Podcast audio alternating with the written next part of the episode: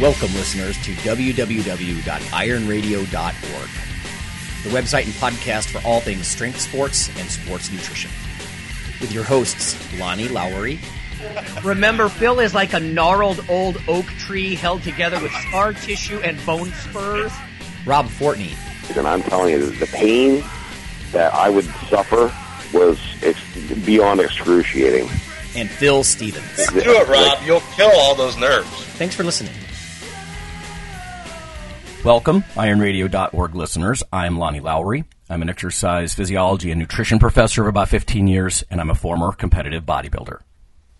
I'm Dr. Mike T. Nelson. I teach for Globe University, do some stuff with Eat to Perform, Mindset Performance Institute, and I'm uh, looking out my window at snow. Wow. Yeah, no snow here in Ohio yet. Uh, we have Adam Glass with us. Adam, not to put you on the spot, but maybe a sentence or two about yourself, just quickly.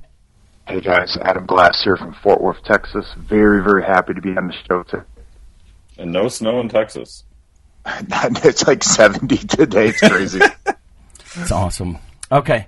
Um, we have some listener uh, questions, uh, listener mail, and a little bit of news like we always do. And then we're going to get to um, Adam's origin story. I think we're going to talk, we can talk about grip training. We do all kinds of fun stuff today uh, after the break. But let's start with the listener question. And again, you guys uh, chime in if you want. It says, Hello, how are you guys? You and the rest of the guys. I love your show and respect your knowledge. Uh, I was hoping you could help me with a question. Uh, textbooks say that during a fast, uh, after the liver uses up stored glycogen, the brain is primarily looking for glucose. So the body does this by breaking down protein. Since there is no protein or glucose coming in, will it break down muscle protein and convert it to glycogen. Even once someone hits ketosis, the brain still needs a small amount of glucose. So my question is this: Will eating small amounts of carbs during a fast, let's say some fruit uh, or honey, give the body a little bit of glucose that it needs, uh, therefore avoiding it having to break down muscle? Wouldn't this be the fastest way to strip fat? Thanks in advance. You can put this on the podcast if you want, Frank. All right, uh, Dr. Nelson, you're probably best read on the fasting and intermittent fasting. Um, what would you have to say for Frank? Yeah, so a couple things. So in general, he's pretty correct, um, which is very good. So it sounds like he's done his homework, which is awesome. So he's correct that the liver glycogen will be given up first. So let's say you ate at 8 p.m. last night and you're kind of going through your day today without anything to eat liver glycogen will be used up first. Um, even if you were to exercise later in the day, assuming you're not super active during the day, muscle glycogen is relatively untapped. Um, so that's usually more reserved for exercise overall.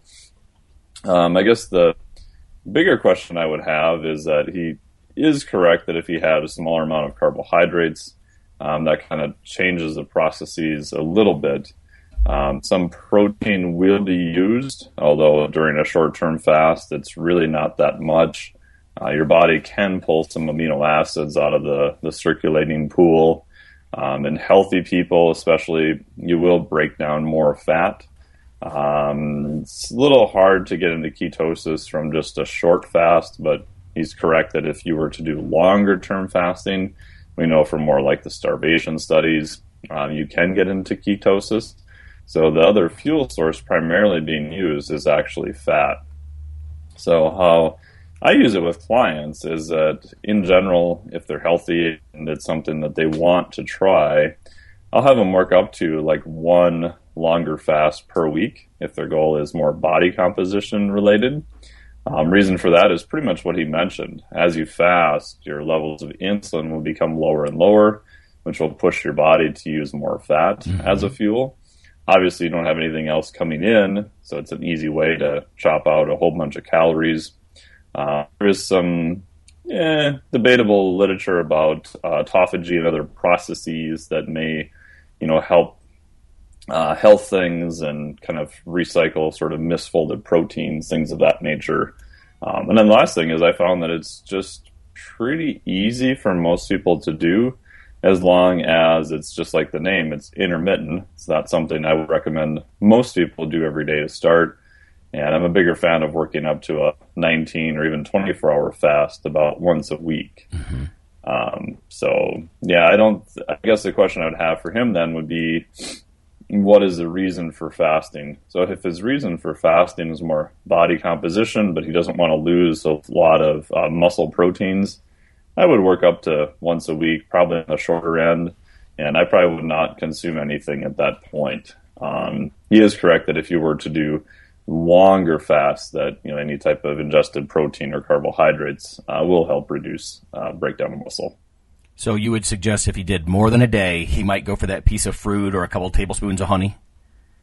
Yeah, I would rather have people go with some type of protein. To be honest, mm-hmm. Um, mm-hmm. I think that's going to be a little bit more bang for their buck because you're purposely trying to drive down insulin. Um, and even then, what I found with that is that it it's hard for people to keep that under control once their fast is done. Whether people are a lot of a you know all or nothing type mentality, it's usually I tell them as soon as you eat, just have your normal meal. And I got this from Brad Pilon, just pretend your fast never happened. Um, having people, I've tried to have them do very low caloric days every once in a while, just enough playing around with stuff. And some people can do it fine. It's not a big issue. But for a lot of people, it was much harder for them to keep, you know, say five, 600 calories per day than it was just for them to not eat at all. Um, so I found it's in practice that seems to work a little bit better. Yeah, protein was also my approach, frankly. Yeah. Uh, I actually wrote some articles on T Nation about it uh, because I would do that. The, the last time I competed, I just thought being in my mid 40s, I needed something a little bit more dramatic to get really lean. So, yeah, on Fridays, I would only sip small amounts of protein and leucine, you know. Oh, um, yeah. And uh, including like during a workout and that sort of thing. And I actually showed some metabolic cart data uh, in some of those yep. articles about that, right? It will not, like if you eat 30, 20, 30 grams of protein, it will uh, acutely, you know, temporarily inhibit fat oxidation. It'll stop fat loss momentarily, but you're trying to get that muscle preservation at the same time. So at least my formulation with all that was, you know, literally just a half a scoop of protein, maybe with a little dab of leucine in it, uh, sip it during uh, my otherwise fasted cardio in the morning and that sort of stuff. And uh, it really seemed to help. I mean, I think maybe eight weeks deep into that diet, I was getting very lean.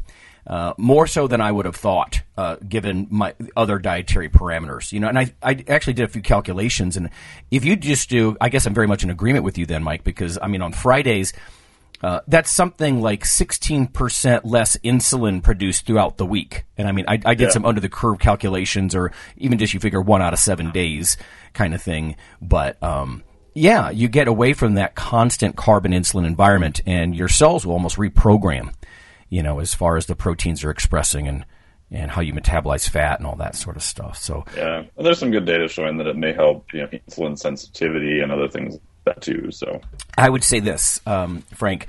Uh, your body is so greedy. The enzyme activity, LPL, is an enzyme that grabs up fat and brings it into the uh, muscle and fat tissue, that sort of thing. You have so many enzymes that are so eager to restore the fat. I'd be cautious uh, the following day. You know, like if you do one day off, and I was always careful not to go hog wild the following yeah. day and eat donuts and junk and stuff like that. Not that I really would at that point, but um, yeah, you do have to be careful uh, not to undo what you've done, so to speak. But uh, the other thing that uh, comes to me from this is that oftentimes you'll hear physiologists say that fat burns in a carbohydrate flame. Uh, and what they mean is if you've got some muscle glycogen there, uh, it will help feed the Krebs cycle, sort of that central oxidative wheel, and then that can draw in uh, acetyl CoA, you know, from, that used to be parts of body fat. The, the bottom line is it sort of primes the system so you can burn fat, but a lot of people misinterpret that thinking they need to ingest carbohydrates. Right. Uh, and I don't, and that's not what we're talking about. So uh, the glycogen could be stored from before uh, and that sort of thing. But uh, again, that's why Mike and I are talking about more temporary um, fast, where you still have. I mean, you, you, might start with only seventy to ninety grams of liver glycogen. That's going to be gone overnight or within a day. And then you might have three or four hundred grams of uh, muscle glycogen on a normal diet, and that's going to take a little bit longer to go away. That's okay. Once it's stored, it can help prime the Krebs cycle and keep things turning. Uh, but that's ex- really extended fats, re- very low ketogenic diets for long periods of time. I'm just not as much of a fan. I know some people say no ketosis. You know, you eventually you start preserving nitrogen and you don't fall apart. But I've even seen guys that used a fair amount of anabolics, frankly. Uh, they cut all their carbs too fast. They try really hard. They lean real hard on the super low carb, 50 grams a day or less ketogenic thing, and they chew up their muscle mass like crazy. So I, I have mixed thoughts about long term ketosis. Maybe we should get some more people on the show um, about it too, just to kind of debate things. But yeah, and usually with that, if someone goes into ketosis, usually the main sort of pathways they're trying to use for, say, bodybuilding, glycolytic type stuff, usually kind of go in the tank too. So a lot of those people don't change their training to fit that either, and that just ends up in a train wreck. Yeah. Adam, any thoughts about carbs during the fast? I'll tell you that last thing you guys said was really profound, Doc, because that that idea of there's a small chunk of the population that you can put a plane in front of them. Okay, you're going to be on uh, a very, very regimented plan, and those people can jump in and go. There's a big chunk of the population that can't. And I don't think it's a technical detail problem on why they can't do it as much as it is. It's just too much at a time. So the thing that I love, the, there's a great wisdom that you guys are sharing, and it's the wisdom of start off, start off where you're at don't try to do what the pro bodybuilder's doing in his cutting cycle week one. That's not you. Mm-hmm. Yeah, and that, and I confess that that was the biggest issue I I did with fasting. As I read some stuff and said, "Oh, I'm going to do a 24 hour fast," and I eat every two to three hours at that point, and it was another debacle. And it took me eight months before I even tried it again because I'm like, "Well, this fasting stuff is the stupidest thing ever," you know. And then I realized exactly what you said. I'm like, well, wait a minute. If I've never deadlifted before, unless I'm Andy Bolton, I'm not going to pull 400 on day one. Yeah. You know, so why don't I try a 10 hour fast once and see how that goes? And then maybe a 12 hour one. Oh, wow, that's a lot easier. yeah. a lot of folks too, they, they have, they don't actually know what a 10 hour fast is. You, yeah. you know, like to, to purposefully alter your choices for the day. Not that not that your kids woke you up earlier than you expected and you guys had to run out the house and then you had to skip lunch because your boss was on your back. But that deliberate process, man, most people don't. They have a challenge in that 10 hour mark. So I tell people, you know, uh, I love that right there, the sip and protein throughout the day. Dr. Lowery, I've had successive clients doing it, same kind of thing, and it has to be those short windows. Very smart. I will uh, I will say yeah behaviorally uh, every time I try to get very lean um, almost the first month of about a 20 week diet is just um, the training wheels phase you know I get any kind of junk and carbs out like you said Mike I've so trained myself to eat every two hours like with that bodybuilder yeah. mentality that um, you almost have to become somewhat comfortable with a small a level of hunger but I think you are alluding to this Adam but in the evening it becomes almost impossible. In yes, fact, sir. in fact, I would actually eat a small amount of uh, egg beaters because I was killing myself. I, I, at first I couldn't even do it, you know. So uh, yeah, it's really a challenge to be able uh, to do that. And I think the whole idea with the sipping of the proteins, you're trying to sneak in some building blocks for muscle preservation without spiking your insulin and shutting down the whole lipolysis process. I mean, keeping insulin down is sort of the thing, you know. So. Yeah, and you're also trying to get stage ready lean, which is extremely lean. You know, you're not just trying to kind of lose five pounds. You know, you're really pushing the envelope there too. So right on. Okay, um, real quick with some news before we get to Adam. Strength and muscle sport news. Um, I got two bits of news here. Uh, one is from technologynetworks.com. Uh, this is new stuff. December of this year. Sensor detects toxins leaching from pla- plastic. So mm. people already weren't concerned about uh, bisphenol A, BPA. This is about yet other stuff. I mean, there are there's several analogs of these things. Um, but let me give you the the deal. It says engineers from Massey University have developed a highly sensitive device able to detect synthetic compounds that leach from plastic food packaging into the contained food or beverage. Now, one of the things that always concerns me is, of course, especially if I'm nuking stuff where it's a fatty food, I think it's even more susceptible. Uh, you know, like the natural peanut butter, I like the kind in, in the glass jar, you know, and there's a reason for that. But anyway, these kind of compounds are major health concern worldwide as they have been linked to genetic, developmental, and fertility defects in humans. Dr. Asif Zia, together with a professor colleague of his, oh, I'm going to butcher this last name, Mukhopadhyay, um, both from the School of Engineering and Advanced Tech, developed an electrochemical sensing system that is able to rapidly quantify a synthetic compound like this DHEP, um, diethyl hexylphthalate, or DEHP for short. It says uh, DEHP is used to induce flexibility in plastic products. Uh, but because of its molecular structure, it doesn't really attach covalently to the plastic lattice, you know, of the container, and it could leach into the surrounding environment. Uh, long story short, previous tech required a sample to be sent to the lab, or they would separate, you know, the plastic compound of concern and try to quantify it. And uh, they hope that the sensor can be integrated into uh, like a tap uh, in what's called a smart home uh, where you could fit this throughout your house and you could actually get real time information. You know, if you've got a certain amount of processing ability and you know your house is all um, integrated, so to speak, uh, so you can get real time info on the plastics in what you're consuming in the foods that you're about to eat. And that's kind of amazing if they can get to that point. I would guess that's a few years off, but the sensor they developed is a huge step in the right direction. Oh, oh that's very interesting. It kind of goes back to that how you've been talking, Mike. Actually, um, a couple of our guests and, and co-hosts have about the quantified self. And you know, Yeah. you put it best. I mean, you got a microprocessor on your hip. Almost everybody does now. Yeah, And, with your phone. you know, or it, once you integrate your house like this, you know, I've seen refrigerators that will order food when they're when you're low on milk or whatever from Amazon Prime. You know, stuff like just crazy stuff like that. Um, but yeah, this constant data uh, could be very interesting too, because I think we've been running blind when it comes to the food industry and stuff like plastics and additives and and all this sort of thing. That may be interesting to see, like you said, how long stuff has been in your fridge. You know, maybe if it's there for a few days, it doesn't have much time to leach, and then if it's been in there for, I don't know, a longer time, maybe it's worse. Maybe you can just have a little gizmo. You just check it now every so often. Absolutely. No, Yeah. absolutely. Or maybe it's a, a heat thing. You know, you can keep things on Yep. low heat and it never happens. I don't know. So cool stuff. This last Yeah, one, yeah, it is interesting. This last one is um, from labroots.com. I'd encourage anybody to check this out. It's just one of those news sources that they pull things together for you. Fish oil turns fat storage cells into fat burning cells. This is spanking new. This is Christmas Eve Eve of this year. Um, Festivus. Julianne, uh, is it Ch- Chiae? C H I A E T. It says uh, fish oil has long been known for you know many benefits, of course, uh, brain, body fatness, health during pregnancy.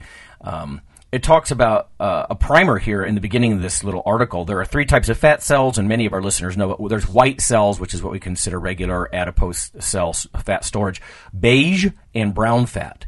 So that beige middle category we don't give a ton of attention to, but it's sort of a midway, I think, in many ways, as the name implies, uh, between fat storage, white uh, adipose cells, and brown fat, which is. At first, it wasn't thought to be a big deal in adults, but it, it, that's arguable. So, anyway, the more we can turn uh, white fat beige or brown, probably the better for body uh, fatness. Um, so it says while fat cells are responsible for obesity, let's see, they store excess energy. Uh, when unused, can lead to unwanted body fat. Brown cells burn fat to generate heat and keep the body warm. Beige fat cells burn calories. Uh, the body converts white fat cells into beige fat cells during exercise when muscle uh, muscles release the hormone irisin. Uh, I'm actually not really familiar with irisin. Uh, but unfortunately, like brown cells, beige cells diminish in number as one grows older. Japanese scientists from Kyoto University found that mice fed fatty foods and fish oil gained significantly less weight and fat than um, mice fed fatty foods alone. Specifically, and this is what caught my eye. Specifically, the fish oil group gained 5 to 10% less weight and 15 to 25% less fat. Again, by co consuming the omega 3s with their regular fatty diet. Uh, the oil works by triggering receptors in the digestive tract.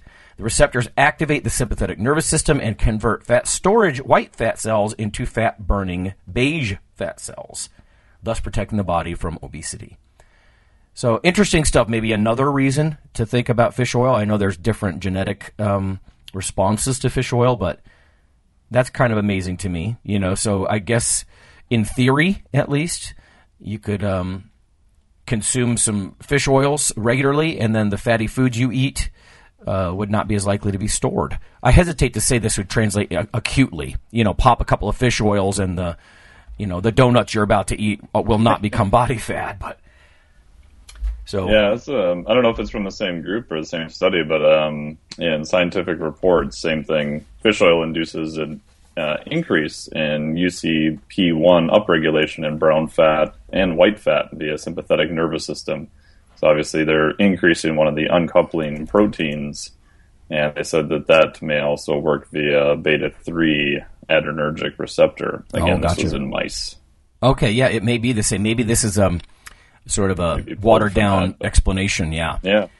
Yeah. Listeners, uh, uncoupling protein, this is the kind of thing in your little mitochondrial furnaces, instead of making ATP and energy from all the calories, the food you eat, um, it's wasted. It tends to waste that energy as heat. And that's something that you would want, you know, for weight control and that sort of thing.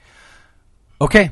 Good stuff. Uh, let's, let's turn to, uh, Adam. So thanks for your patience, man. Absolutely, guys. Yeah. And so we have a, the call today, Mr. Adam Glass, and if you want to just give info on your background and what you do and how you ended up in moving from Minnesota to Texas. Man, I'll uh, I'll jump in a couple of those. Uh, you know, guys, I, I'm so honored to be on today. I really appreciate it. I love being able to get out and do these shows. Um, I'm 32 years old. I live in Fort Worth, Texas right now. I'm not from Texas. I've lived here for about a year and a half. Um, I actually was born in California, and I grew up in Michigan. Um, our family, we we arrived in Dearborn, Michigan, in like 1987 uh, or 88, and um, I got to move around and go to school in in a couple of different cities right there in in Southwest uh, Southeast Michigan. Um, and I knew when I was in high school that that I needed to get out of Michigan the the most important thing I would say about my childhood when I think about it this way was it was it was seeing the decline of the auto industry, like living that experience, mm-hmm. and I, I feel like that really shaped what I thought I needed to do. Because I could remember in, in elementary school and a little bit in middle school, you'd have you'd have people come in and you'd listen to, you know, my friend's dad works at this plant, my friend's dad works at that plant, and of course we're all gonna have jobs there when we get older. And by the time I'd hit high school, and of course anyone who's from Michigan um, can tell you this, you know, a lot of those plants had been closed down approaching the year 2000. Mm-hmm. So I was looking at what can I do? You know, what I, I don't have the grades behind me right now to get into a college. Uh, right now, I don't have the money to do anything. So I did what a lot of people do who uh, want to get out of where they're at and they don't have money, man. I joined the military. And um, that to me was something that I knew I was going to do for a long time. And uh, I absolutely loved my military career. So I went in at, at age 18. I turned 19 uh, in basic training. I went to, I was down in Texas for a year and a half, went up to North Dakota doing nuclear security and different duties there. I went to South Korea, and it was in Korea that I really started to get more serious with my training. So when I got to South Korea, I was put into an electronic security system in, um, installment team. So we'd go around the flight line and put up thermal imagers, which, you know, how to intrusion. It's all about anti-intrusion, guys. That's the, the end of it. Mm-hmm. But but it was cool because I only had to work six to eight hours a day, which was a little bit shorter than a normal shift. And then I would go and work with the base's EST team. So that was all your emergency response. You know, if some crazy bastard barricaded himself in a building, we would go in and, and get him out of there. And that training for me was was was really my first time that I got to work with some people who were were were truly in the kind of shape that I thought I was going to reach in the service. Does that mean does that make sense? You know, oh, these were guys that were very very skilled at what they're doing, and they were very very good at helping uh, others get up to mission ready status. So for me, Korea was was a turnaround my life, and I re- I got really dedicated with my training. Went to Okinawa from there, and uh, because of what I had already done in my career, they had put me right into law enforcement. Then I started jumping in that deployment window, and the deployments for me were a key time of my life because when you go to Iraq, it's it's like every day is, is crazy, but every day is the same, and there's a boringness that comes in with a deployment that really tests you, and everybody does different things. Well, my thing that I did during my deployment was I trained. Uh, I, I wanted to do something productive with my time. I didn't want to, you know, burn up my paycheck buying shit that I didn't need. I didn't want to. Uh, I do. I didn't want to just sit around and, and complain how I missed home or something. So I would get out train every day. And when I came out of my first deployment, I had, man, I had really, really, really changed what I could do physically. So I got I got there the first time, um, showing up in theater at probably like 200 pounds. I left theater weighing probably 220. I kept most of that weight going into my next deployment, and that's when I started to get serious into my grip training. So this was probably 2006, and, and you know that's what a lot of people probably don't. Grip training was was the most interesting thing to me just because I could work on it all the time. I didn't have the time to be able to necessarily get in, pile on the weights all the time. We didn't always have the equipment to do that. Uh, I didn't train with somebody, so it wasn't as convenient to have a, a spotter available. So the the challenge of these ridiculous things, can you bend this steel bar? Can you tear this deck of cards half? That became very interesting to me. And when I came back from my, my second deployment, I was already at a point where I could um, I could bend some pretty decent steel bars. Uh, I was pulling 500 pounds off the floor with ease. You know, I could I could do things for for a normal like a normal sized guy who like was getting pretty strong, and during my second deployment, I had a skull injury. We had had a riot, the prison I was at, and that had had really shaped kind of what the future would look like. So it was in June of 2007 that we were busting up a riot, and uh, I got the back of my head struck with a steel pole. Oh. We'll talk about that more in a bit. And I didn't really realize how severe that was going to be for the first year and a half. But when I came back from Okinawa, they sent me to Minot, North Dakota. And in the Dakotas, it was it was great for me then for on the on the career side because we had they had a lot of need for for skilled trainers to come in and that sort of thing, and that that opened up many doors. But I started to have a health problem develop.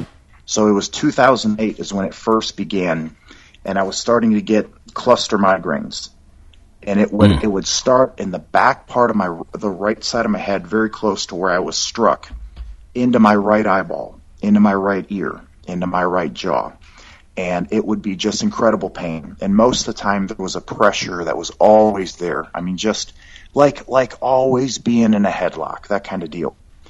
Now, towards the end of 2009, it was starting to escalate. It was getting worse, and there were other things going on at the time. I was losing mobility uh, because my training was focused on deadlift, deadlift, deadlift, deadlift, deadlift. That's the only like all these guys that are always talking about how great the deadlift is. The consequence of that is you move like shit.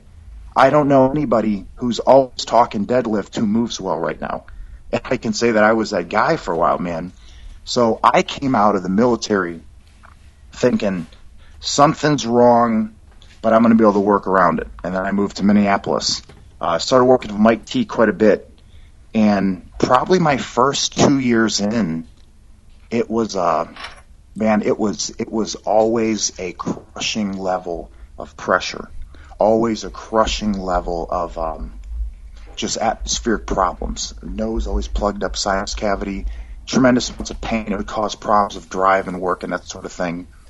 And that that became my absolute obsession was trying to get this thing fixed. Is the the training the training really shifted for me that year, and I, I tell you guys all of that because that sets up why I know how to do what I do.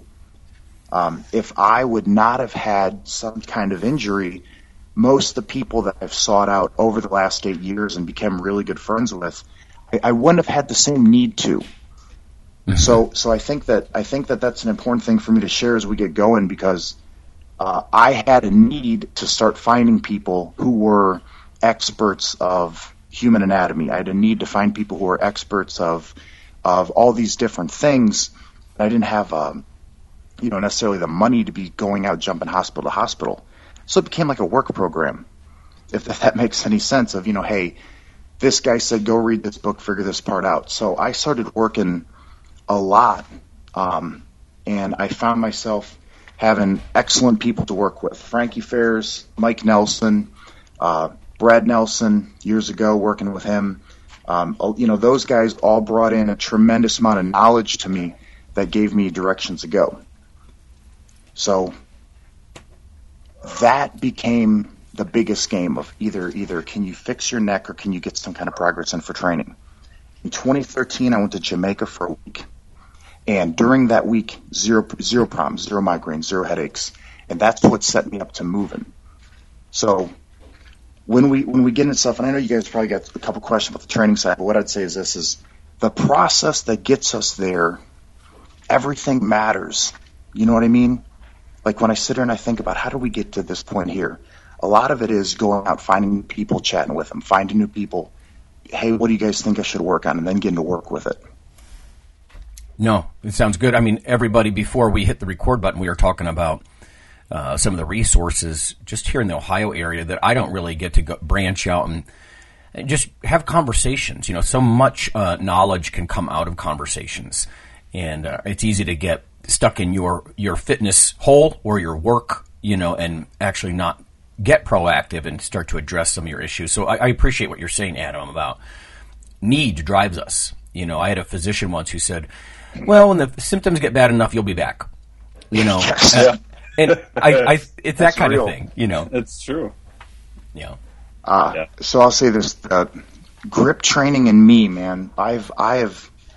It was probably in 2008 that I decided that I want to build a pair of the strongest hands that have ever existed. You know what I mean? And and the thing is, is, is when you get a goal like that, well, that's ridiculous. Where are you going to get a standard? So I just started looking. Who's got the strongest hands? you got guys like John Brookfield out there, and if if, if you guys haven't heard of John Brookfield, look him up. What a fascinating individual. Um, guys like Richard Sorin, who owns the Sorinex company, what a phenomenal dude, and uh, Dennis Rogers. So I started reaching out to these guys, and I would see the things they were doing. Like I remember the first time I saw Dennis Rogers bend a wrench over his yeah. leg into a U, and I thought that's not real. That's fake. No one can do that you know, and then you come back later and it's like, well, then, then you prove it's fake. Go try to do it and do it. And then I started contacting him and he responded, which was amazing to me. And I got going in that whole direction. Um, and I'll say this grip training for me has been so absolutely fun because when your hands get strong, you can do things that are, man, just, just okay. So one day, Mike, Mike T is at the gym. Him and his wife Jody, we were all hanging out and I got it in my head one day that I wanted to try out this one arm barbell deadlift that I hadn't played with in a couple of years. So I go in the back of the room, first rep, try to pick up the barbell, and this isn't even hook grip, 315, pick it up. I think, oh, that's pretty cool. What if we try hook grip, 4, 405? I go around the corner. Mike, come here, take a look at this. I can deadlift 400 pounds with one hand. Within three days, I pulled 500. Within three weeks, I pulled 580, and within two more months of that, I was over 600. Wow. That's what grip That's training insane. does. It lets Mike's seen this. Um, right I can do pinch grip pull ups now. I can do actually the thing that I got this week that I'm excited, guys, is I got my first rep on my back lever from a pinch grip, which I don't know anybody in the world that can grip? do that. Yeah, I got the photo up as my cover oh my on God. Facebook if you take a look at it. and, for most people, to do a back lever is very hard. I mean, for the average non-gymnastic person walking around, much less do it from a pinch grip, which is crazy. And and I'll tell you that the whole reason that I got so interested in it was I didn't think it was possible. I didn't think that the thumb had the mechanical leverage right. to actually hold the weight of my body. I didn't think it was possible. I figured chasing it would give me another 10 pounds somewhere else. You know what I mean? Yeah, yeah. Yeah. I didn't actually think it'd be like, holy crap, like this is starting to work now. You know what? Uh, we're starting to drift into the topic. This is going to get very interesting. I'm starting to think all these questions. Before I start start asking them, let's go to break, everybody, just real quick. When we come back, uh, we're going to start um, tapping Adam's brain a little bit here uh, about some of this too, because I was just thinking about anatomical questions and all this stuff. But it, it is, it's amazing stuff, and uh, let's get to it in just a minute.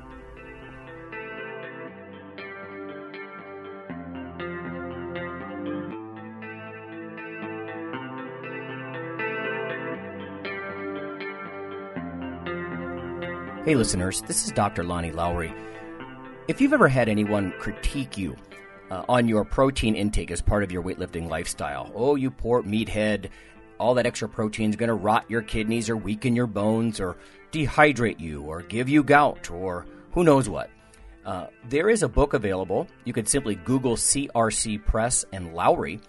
And what I've done is reach out to experts all over the world and create a book, a single compendium that you can hold up and say, This is why I consume extra protein. This can be very valuable when you're um, being quote unquote educated uh, by various professionals on the topic. Uh, there's enormous amount of literature in this book on the safety, uh, the effectiveness, how protein works in cells, the history of protein and weight trainers, uh, much more. So, again, please check out CRC Press and Protein and Lowery. You can just Google that. And uh, I do, full disclosure, I do make a small single digit uh, royalty on the book, but that's not why I did it. I did it so we can all have something, uh, our particular population, uh, to both defend what we do and to inform our nutrition and our eating. Thanks. Hi, this is Dr. Lonnie Lowery, and on behalf of Phil and Rob, I'd just like to let listeners know that if you love us or you hate us, we'd like you to leave a comment or perhaps vote for us on iTunes. It helps us out quite a bit on the popularity side of things. Uh, you can also follow uh, Dr. Lowery, me, on Twitter. Uh, it's Lawnman7 on Twitter if you want to do that. We also have a Facebook page, the Iron Radio uh, listeners page. So uh, whether it's leaving a comment or voting for us or following us on Twitter or Facebook, uh, that would be fantastic. Also, uh, occasionally Rob or myself will write an article for another website, and Phil will as well. So, lots of ways to um, interact, uh, follow us in other media, and vote for us and uh, keep things going strong on Iron Radio. Thanks. I can't stop feeling. Some of us don't understand how lucky we are to be living in this. Hi, listeners. This is Rob Fortress Fortney. I'm here to remind you that as the holiday season approaches and your thoughts turn to giving, we like you to keep Iron Radio in your thoughts. Every week, it's been our privilege to bring you weekly news, experts, and gym talk. Did you know that now roughly 20,000 brothers and sisters of Iron count on us for these things? Of course, not everyone can afford to be a supporting member or a significant one-time donor, but for those of you willing to pitch in, $4 per month or $50 just once, we're about to sweeten the deal. Become a supporting member or major donor, and a limited number of you will receive a gift worth over $20. And we will never forget our existing supporters. Simply email me via ironradio.org and I'll send you a free seminar from Dr. Lowery on how to significantly and realistically boost your testosterone levels.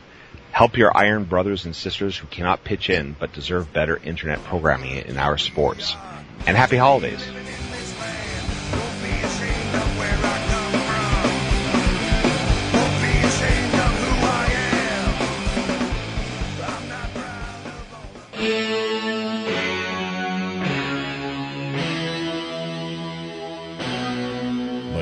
Weekly fix of Iron Radio?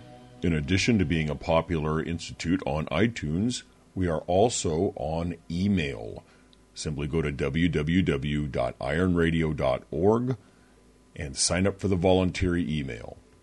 You'll get a once per week email, no more. That's little more than the show notes and a link to the audio. So go for it.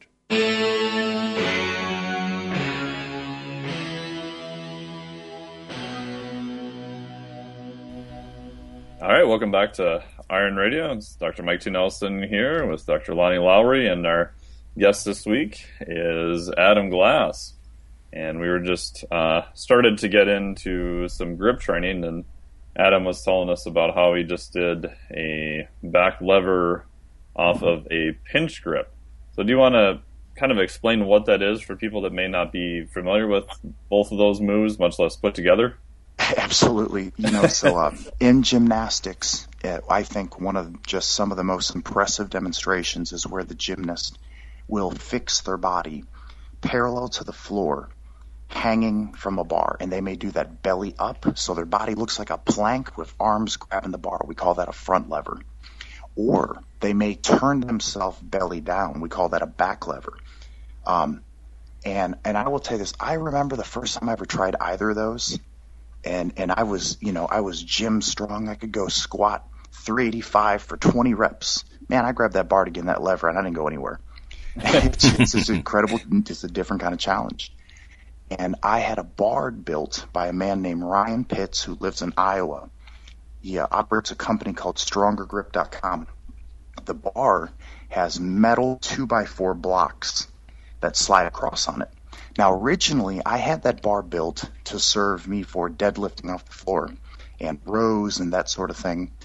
Um, but I started to really think, like, man, you know, I've only seen a couple people ever do a pull up from that, and I started working it. And my first pinch pull up happened in 2000, 2010, towards the end of the year. And then by 2011, I was getting triples, and my body weight's gone up and down over the years, guys. I've competed as heavy as 230, 235, and then as light as um, 210, and then I brought my body weight down to 185. Ooh. So I'm, I'm like I'm like Yeah. 205 right now. I, I'm, I'm always moving it around. Um, but the the interesting thing is that with these levers, I'm finding that it's been it's added to my pressing strength and my shoulder strength tremendously having to bring the hands in. Mm. So you can you can do like and this is an experiment for anyone listening. You go do a hanging knee raise where you grab a pull up bar and just bring your knees up as high as you can. Now go put on a set of like fat grips, something where you're actually going to have to squeeze that bar. And what you'll find is that you're going to have much, much more of all of your body working at that time. Well, the harder the grip challenge, the more of that you get. So I've found um, an incredible amount of progress in my upper body training over the years training. grip. And uh, I, my, you know, Mike, you've seen some of the goofy kettlebell Oh, yeah. presses, and like there was a t- there was a time, guys, that weighing right at right at 215, I had a 150 pound kettlebell, and I could clean and one arm press that. It's strictly clean and one arm press, not bending all over the place or push press with my legs. That was grip. That was not shoulder. I don't have, um, you know, like the biggest arms or shoulders that you'd expect, but the hand strength it just allows you to do things. And for the call, I was thinking there are really three areas of grip strength, guys, that people think about. And I want to talk about the one that a lot of people that are listening love. It's probably closing grippers.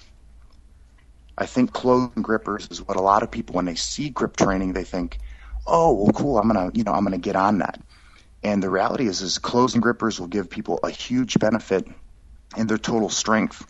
But I'm more interested in what it will do for people to help them rehabilitate uh, elbow pain, because there are a lot of people who have had great success rehabilitating elbow and forearm pains uh, by adding in some grip training that were previously sidelined. And you've had some success with that. Yeah, I, I've done that in the past actually when I reached out to you and did some grip training because at the time my grip was horrible. um, I mean, I remember I had switched to deadlifting, you know, mixed grip pretty much all the time, and the time I think you had me test just double overhand, you know, compared to what I was doing mixed grip. You know, mixed grip was around 400. I think double overhand. I don't even think I got above 200 or 185 or something. It was pretty miserable, you know. And what I found over time was that as I was able to get that up, you know, and eh, recently it's probably like three, eh, 365 or something on a good day. So nothing huge, but big difference from where it was doing some axle work, that kind of stuff is that it just transfers to everything else and you feel a lot more secure. So one of the things that experiment people can do if they haven't done much for grip is, you know, get a pair of fat grips or use like a two inch axle or something like that. Something where your grip is going to be more limiting.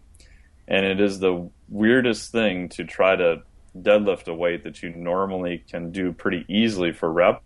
And the fact that you can't hold on to it with your hand, mm-hmm. it literally makes your whole body go weak. And it is the it, first time that happened to me, it was the weirdest thing. And that's when it finally clicked that, oh, and it sounds simple, right? If I can't hold on to it, I'm not going to lift it. But the, the neurologic sensation of it, you, you can't move. hey, Mike, let me follow up on that bizarre. because, yeah, that was my question then. Because a lot of listeners are familiar with the whole uh, mouthpiece thing. You know, there's some very interesting Yeah. data that if you clench down really intensely, it sort of activates your whole nervous system and you're much stronger. Uh, is that the same thing? I know Fortress used to say he would, you know, step one, squeeze the bar like hell. You know, step two, initiate the lift kind of thing, you know. And so, uh, do you think there's that direct neurological uh, c- connection, almost like with the jaw thing? Yeah, I think it's as simple as you know your body is survival based, right? So if you're trying to lift something, and if you don't have the grip strength, you don't have that connection with whatever it is to map it literally as part of your body, right? You know, if I poke you with a pen, I can I get that sensation from the pen transferred up. You know, people duck in their car when they drive under a low hanging garage, well, because you sort of mapped the proprioception of the car to your body.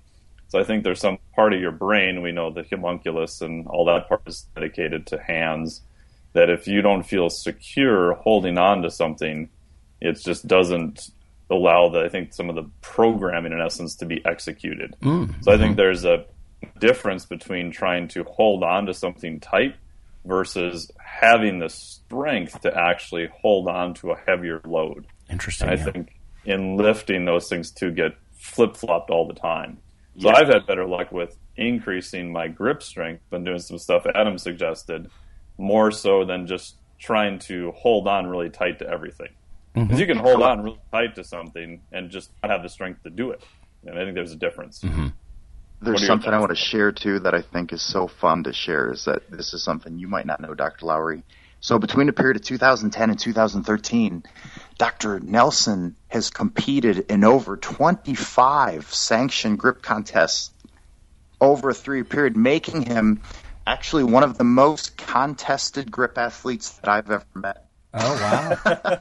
I didn't know there was so many. Mike, Mike never Let's try not to hesitates to show with challenge. Cool. Hey, but and Mike, tell me this during that period though, because we we looked at this. Mike, you were showing up for a contest almost every month, and, and guys, it works like this. Mike lived about 30 minutes away, and I'd say, "Hey, man, you want to come over and hang out for a contest?" And he'd say, "Sure." Sure. And he'd just come out and lift whatever we were going to lift. But tell me something, Mike. Were your numbers just the same month after month showing up, or did something else happen? Yeah, I went back and looked, and there was only one at the end where I did not improve on something. And most of the time, I improved on a majority of the events. And nothing huge, you know, but most of the time in a competition type thing, I did better than even a couple months before, you know, so it was very slow, but very, very steady progress the entire time. Do you attribute that to uh, specific grip training or just the competitions themselves? Um, so I actually did some training, but like Adam was saying, it's it wasn't that much. I mean, I did my normal training, and I'd add a few specific things that Adam would show at the end of you know most sessions. You know, so pretty high frequency, not super high volume per se. Um, so yeah, I did train for it, but it wasn't like I switched all my training and dedicated only to grip stuff. I just Gotcha. started adding in a few things here and there. You know, one or two things. You know, each time I lifted usually. So. So I really wanted you to say that, be- and that reason for that is because my training sounds like you have to completely change every part of your life Yeah. over to it. See, but it's not so.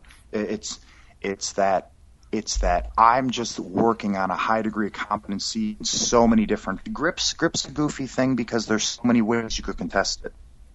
You know what I mean? Like for example, most guys who say they're a good deadlifter, I would make the argument, no, you're not. You're a good deadlifter with a powerlifting bar. But if we start changing the implement, are you still strong? If I make it a stack of plates, can you pick it up? If I turn the plates over to where now it's kind of like a stone, what if we just get crazy and go get a stone? What if we go get an inch dumbbell where the challenge is pick it up, but the handle's bigger than a Red Bull can?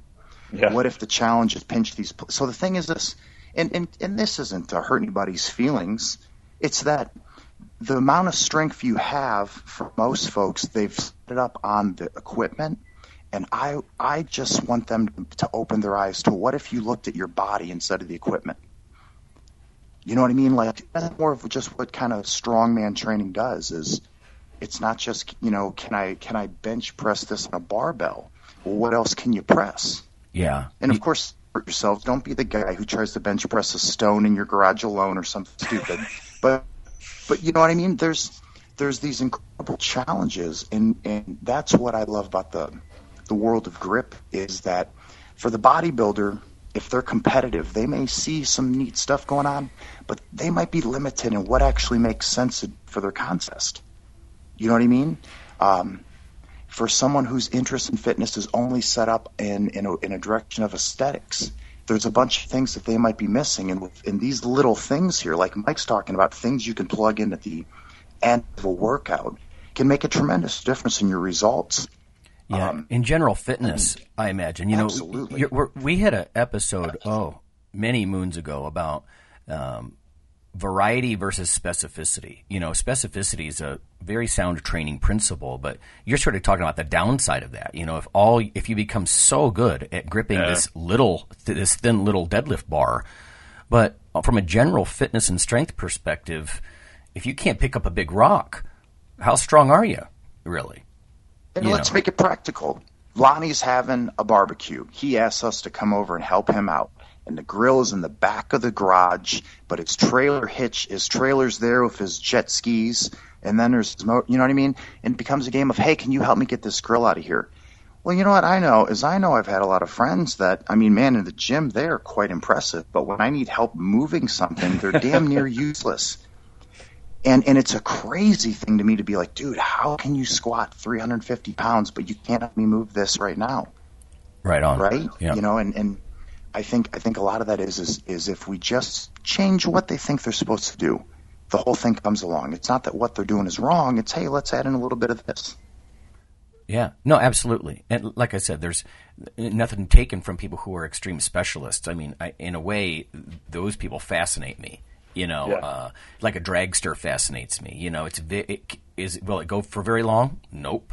You know, can you do drive it in circles? Nope. You know, but what it does, it does very very well. And so I like I like the specificity uh, part of things too. But it does make sense, right? You're going to become good at the challenge, at the stressor that you apply.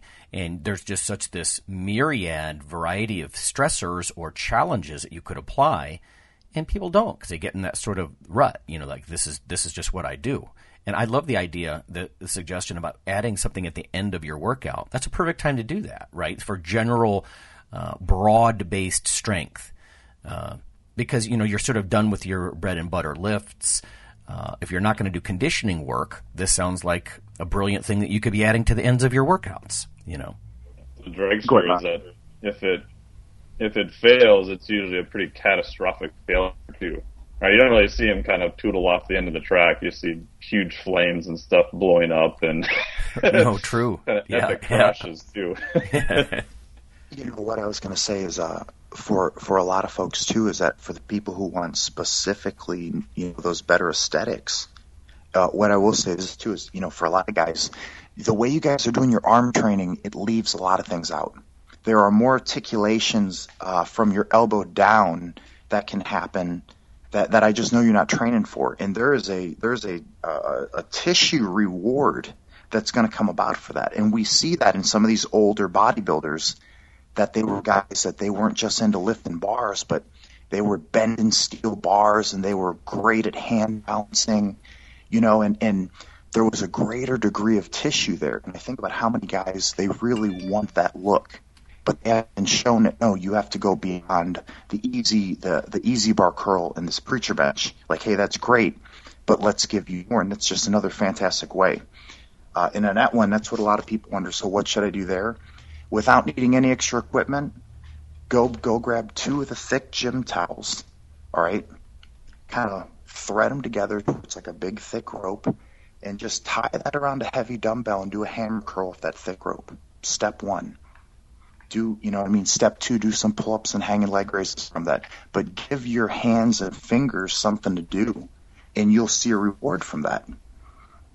Especially when there's a material where your fingers can really flex individually and get on multiple degrees of articulation very very different effect than grabbing a you know like a cylinder where there's not actually much finger pressure.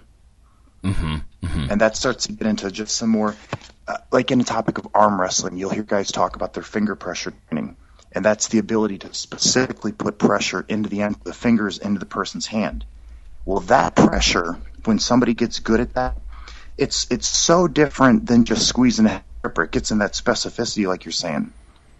And there are a bunch of these little things that I think, man, when you improve somebody's hand strength 10, 15% in that attribute or this attribute, it results in an enormous improvement in everything else they do.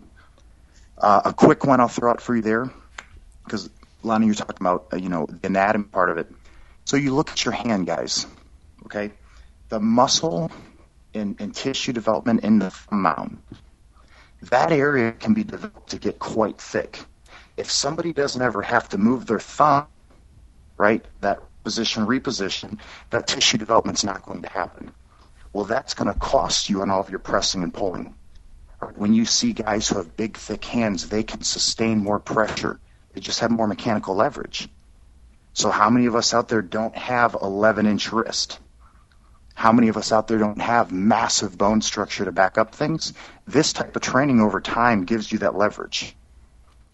Yeah, that was actually going to be one of my follow up questions is how important is the bone structure is a very large hand. I mean, I heard many times that like one of the amazing, unique things about Eddie Coan is that he's not a very tall or you know big person in that way, but he had very large hands, and so my hands are pretty small actually. So um, especially when we mention strongman, you hear, oh, that's a big man sport and that sort of thing. What are your thoughts about that? How critical is hand size to the amount of grip strength and pressure you can apply or the leverage that you have? You know, your thoughts on that? That's a great question. And that's a question a lot of people wonder. I will tell you what I've directly seen and what I've learned. I was uh, invited to compete as a professional in 2013 to the Classic for the Mighty Mitts contest. Sorinex brought out some of the best grip competitors from around the world, and some of those guys they brought out, they weren't the best grip competitor. They were they were strongmen. Like Mark Felix lifted in the event. Um, man, we had some big guys come out, and and the thing is, you see, yes, yeah. you, you see all those huge guys, and they have, of course, big, huge, strong hands, and of course, they can lift some big weights. Um, the bigger, the bigger the man, the the more mechanical leverage they're going to have. So you know, Brian Shaw could break any record he wanted to if he wanted to. Like I can't think of I can't think of one grip record that Brian Shaw couldn't come out and break mm-hmm. now if it involves you know a bar or something, right? Um, he's probably one of the biggest guys ever. Uh, when you look at the guys that are great, so Derniat and myself outlift most big, big, big guys quite a bit, but we're still considered bigger guys in the sport at the 220 range. Mm-hmm. You look at a guy like John Brookfield, John's hands would be almost an inch shorter than mine, but John has done things that very few people have ever done. Dennis, very, very small hands, incredible hand strength.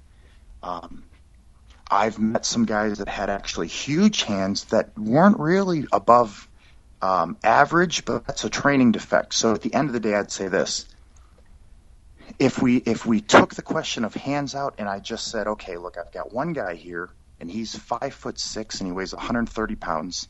I've got another guy here and he's 5'10, he weighs 180. I've got another guy here who's 6'4 and he weighs 270. Who's the stronger guy?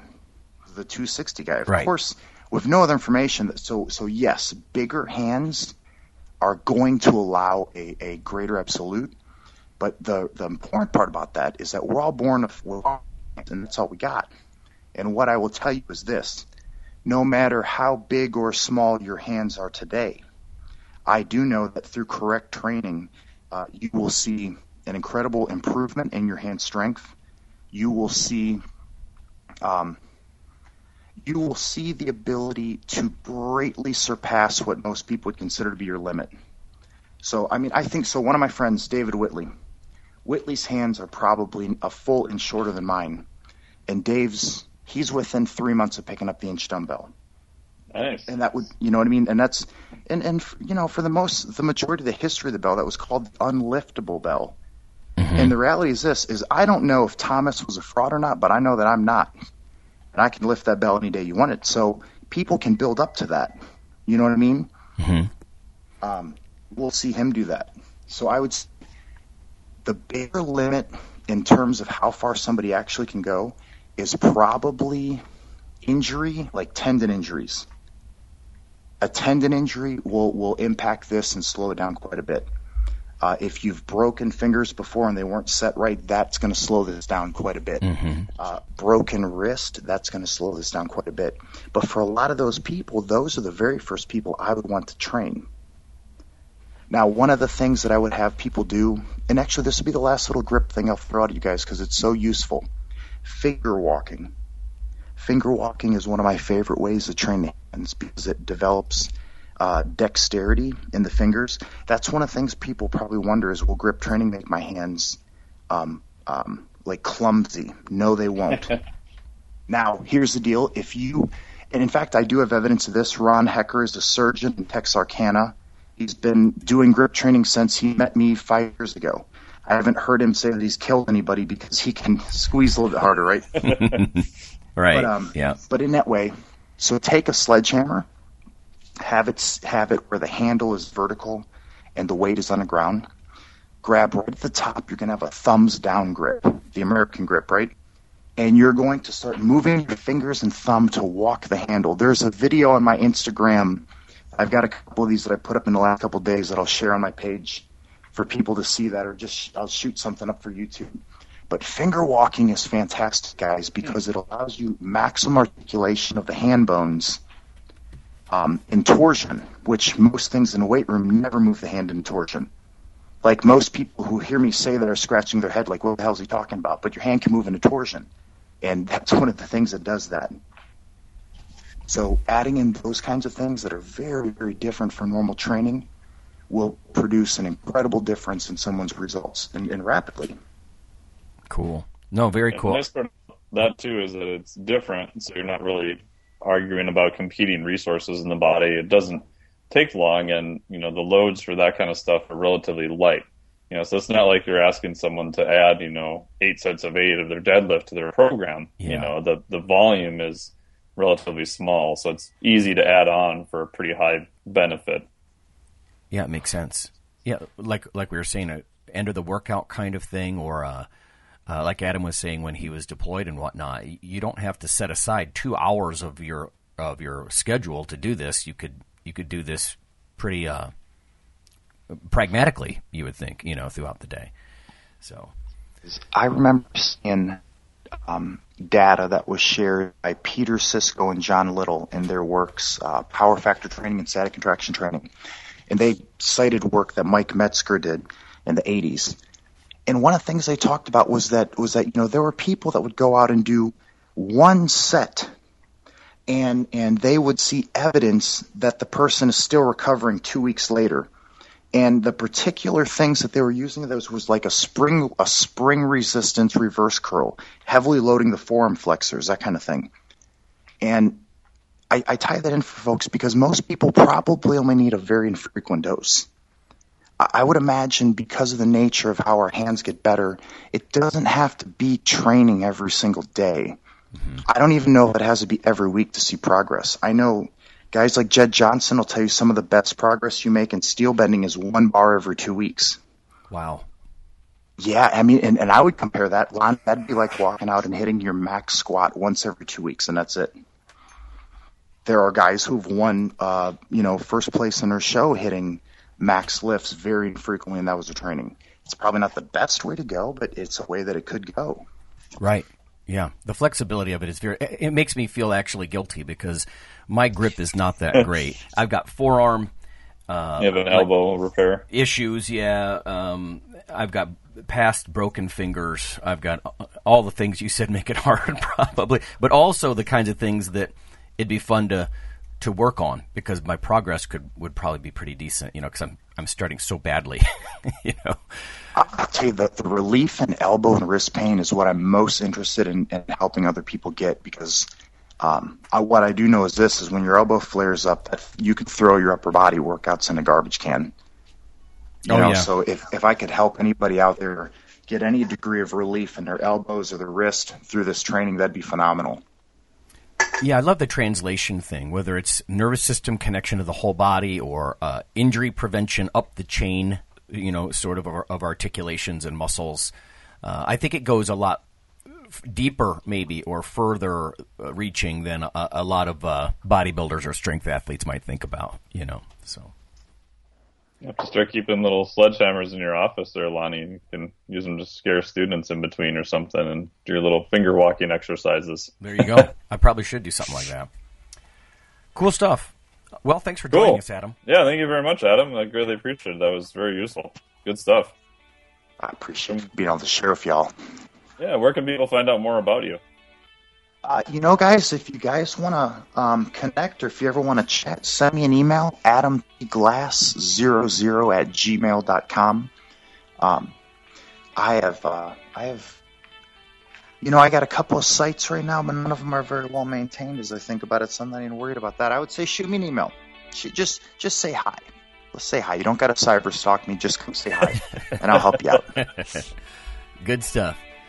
Okay, everybody. Well, we are in that holiday lull, you know, between Christmas and New Year's. So um, we'll leave you with that. Some stuff to listen to on your break. And I guess we'll see you next time.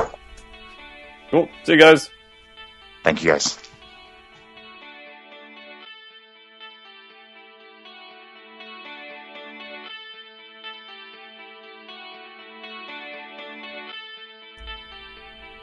Hey, listeners, have you seen the store at ironradio.org?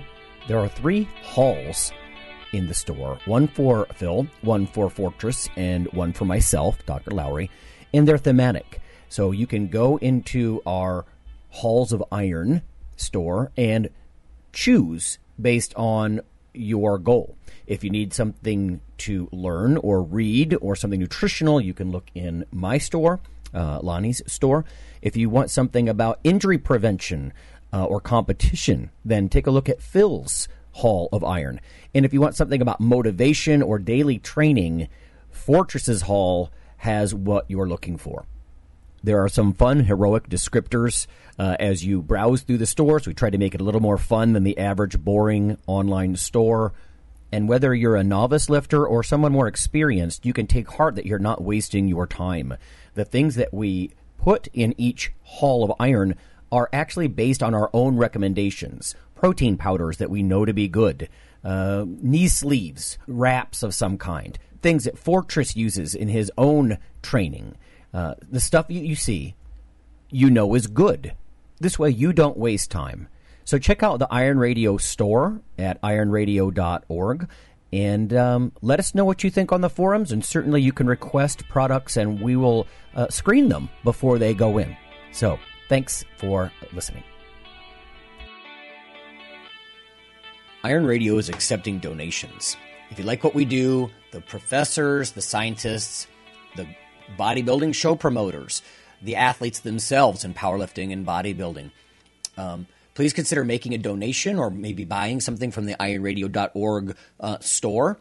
Uh, we also are accepting supporting members. So for $4 a month, which is frankly less than the bank sneaks out of your account in fees, you can step up and support a form of sort of public radio for the bodybuilding and powerlifting and strength community. The Iron Radio podcast and all of the audio on ironradio.org is for informational purposes only. If you're interested in starting a diet or exercise program, it's important to check with your physician. Also seek the help of registered dietitians, athletic trainers, and qualified exercise physiologists in order to make the progress that you need.